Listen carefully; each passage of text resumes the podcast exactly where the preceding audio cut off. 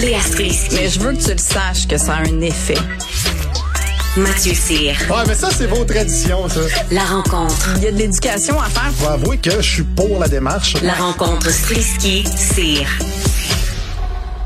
Bon, aujourd'hui, ce sera une rencontre Petersen-Sreliski. Salut Léa. Salut Geneviève. Bon, j'en parlais un peu tantôt avec Nicole euh, Gibault là, des conflits parentaux entre les parents qui n'ont pas nécessairement les mêmes vues sur la vaccination. Et pour vrai, euh, tu le sais, là, pour être présente aussi sur Twitter quand même énormément, dès qu'on parle de vaccination, ça suscite vraiment des réactions souvent violentes, euh, émotives. Hier, euh, j'écrivais simplement sur le fait qu'on pouvait aller faire vacciner son enfant dans un délai qui était en deçà de huit semaines et les gens étaient vraiment réfractaires, même des médecins. Oui, mais il y a même des médecins qui m'ont dit que c'était pas vrai. Tout le monde est mêlé, là, puis ça, on va en reparler, là, des règles qui sont mêlantes pour tout le monde. Euh, on parle d'une cause où un père a perdu les droits d'accès à son enfant parce qu'il était anti-vax, mais parce que aussi, on a pu aller voir sur sa page Facebook le type de discours qu'il tenait. là. Ben oui, puis euh, ben comme tu dis, tu sais, on le sent là, que la tension monte, puis qu'il y a une radicalisation de beaucoup de gens, puis tu sais, j'ai envie de dire pas mal dans le discours de tout le monde. Là, c'est rare que les gens soient pas excédés et soient pas rendus vraiment campés sur leur position. Des fois de manière intelligente et factuelle, parce que très souvent les faits sont là. Mais c'est sûr qu'on vit un moment où, on est tellement polarisé que c'est presque dangereux, là. Je, je, donc, je comprends que dans un cas où est-ce que les parents s'entendent pas, ben, c'est quand même super délicat et ça fait peur, là, C'est rendu que ça fait peur, je trouve, parce que, alors, tu sais, un père qui perd la garde euh, ou qui n'a pas le droit de En voir fait, son euh, il faut apporter la nuance euh, importante. Là, c'est pas une perte de garde, c'est une limitation, c'est une perte de droit d'accès. C'est deux affaires euh, très très différentes. Mais euh, moi, j'en reçois souvent des courriels de parents qui sont un peu désemparés. Là, tu sais, c'est pas drôle de te dire bon, ben je vais consulter un avocat en droit familial parce que l'autre a un peu perdu la carte. Puis tu sais, ton enfant, il veut le voir son parent là. J'en ai plein des courriels de ça. Léa, des gens qui se disent ben je sais plus s'il faut que je l'envoie chez son père ou chez sa mère qui est anti-vax, mais en même temps il veut le voir. Ce sont des familles qui sont déchirées, des enfants aussi qui ont des répercussions émotives de ce qui se passe. Ben c'est sûr que c'est une catastrophe, puis surtout pour les enfants, parce que quel enfant aime choisir entre son père et sa mère, Aucun. puis tu sais, puis quel enfant a la maturité aussi de comprendre quelque part le le, le Mais le conflit de loyauté, imagines-tu? Ton père te dit que ça n'a pas de bon sens, ta mère te dit te dit d'aller se faire vacciner. Euh, puis pour les enfants d'antivax aussi, euh, quand tu vas à l'école, puis tout le discours, c'est contre tes parents, de guillemets, là, ça doit être vraiment difficile. Oui, puis tu sais, je trouve qu'on a, il y a beaucoup de monde qu'on a juste perdu. Là. Il y en a qui ont juste plus du tout accès à la réalité. Puis plus ils souffrent, plus ils sont blessés, plus il y a de l'orgueil qui rentre là-dedans, moins il y a moyen d'aller chercher ce monde-là de manière raisonnable. OK, mais je te pose une gens- D'abord, en lien avec ce que tu viens de dire euh, par rapport euh, à la compensation santé, là, Euh, on discute beaucoup de ça aujourd'hui, là. euh, Puis bon, c'est certain qu'il y a des nuances à apporter. C'est pas tout le monde qui est pas vacciné qui est anti-vax. euh, C'est important de le souligner. Mais est-ce que tu penses que pour les anti-vax, ça va changer quelque chose ou au contraire, est-ce que ça va encore plus creuser ce clivage-là qui est en ce moment euh, en train de s'étendre plus, plus, tu sais, comme plus que jamais, là?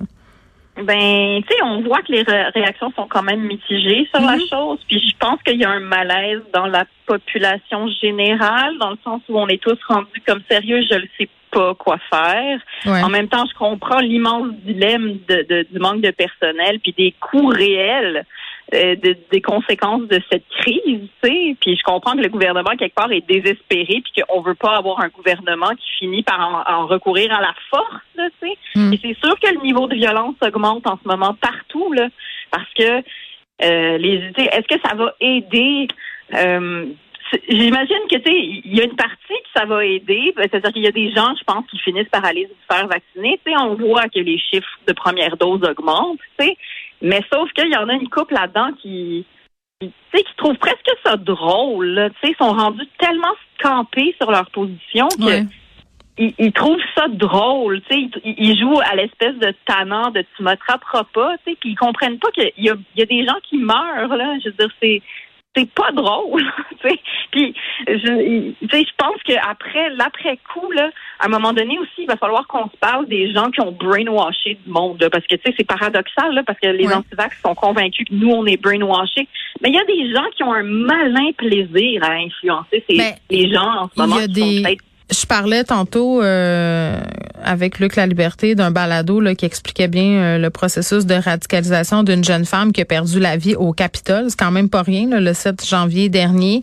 Euh, il y a quand même euh, beaucoup de... Ça s'appelle American Radical.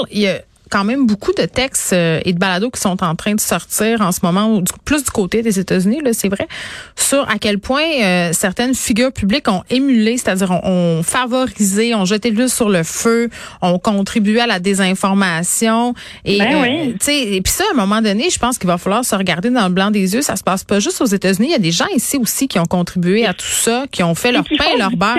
Ouais, c'est ça sais. l'affaire.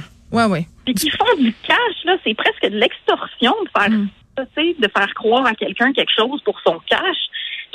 C'est, c'est, dangereux. Ben, Puis Stéphane Blais qui a ramassé de l'argent pour une fondation en disant que cet argent-là va servir à défendre euh, euh, la cause des, des antivax devant les tribunaux et tout ça. Euh, puis finalement, euh, euh, c'est pas ça qui se passe. Euh, fait des commentaires pour expliquer là, pourquoi l'argent ou c'est, tu sais, je veux dire à un moment donné, va, suit la trace de l'argent. Tu sais, Alexis Cossette Trudel qui faisait beaucoup de cash aussi avec ses vidéos, Euh, les boutons dons là. Moi, j'arrête pas de le dire, je suis fatigante avec ça. Là, mais j'ai hâte que des journalistes d'enquête se mettent sur le dossier là. Cet argent-là est allé où? Est-ce qu'on est en train de faire vivre des gens, euh, de leur rémunérer leur discours haineux? Je veux dire, c'est c'est pas c'est Ben, ça. Là. et- Puis tu sais, c'est parce qu'en ce moment-là, puis depuis le début, il y a des gens qui sont morts de la COVID Ouais. et euh, les, les membres de la famille savent qui a brainwashé cette personne-là, savent ça vient de quel site, Mhm. savent c'est qui le, le YouTuber qu'ils écoutaient à toute, sais, toute la journée. Là. Ah ouais. Ces gens-là, une fois qu'ils sont en deuil puis qu'ils ont perdu un membre de leur famille, tu sais, puis qu'ils savaient pas quoi faire, à un moment donné, ces gens-là vont se regrouper. Là.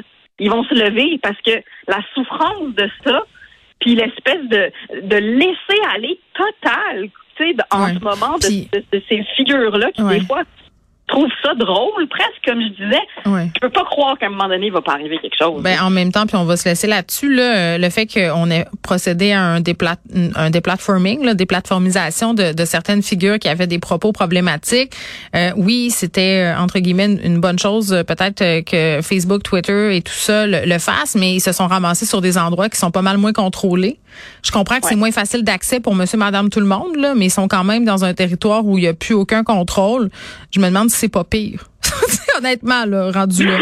Tu sais, tu te dis, fait que là, YouTube, ça, les a bannis, mais là, ils peuvent dire n'importe quoi sur ces autres plateformes-là. Tu sais, puis personne s'en occupe, puis ils sont pas inquiétés de rien, puis les gens continuent de les suivre. C'est, c'est, je pense pas qu'ils ont un, un aussi grand pouvoir de diffusion, là, mais, mais quand même, ça, ça pose des questions. Euh, puis le climat social pendant ce temps-là euh, se dégrade à vitesse grand V. Merci, Léa. Merci, à demain. Bye Salut, bye. bye.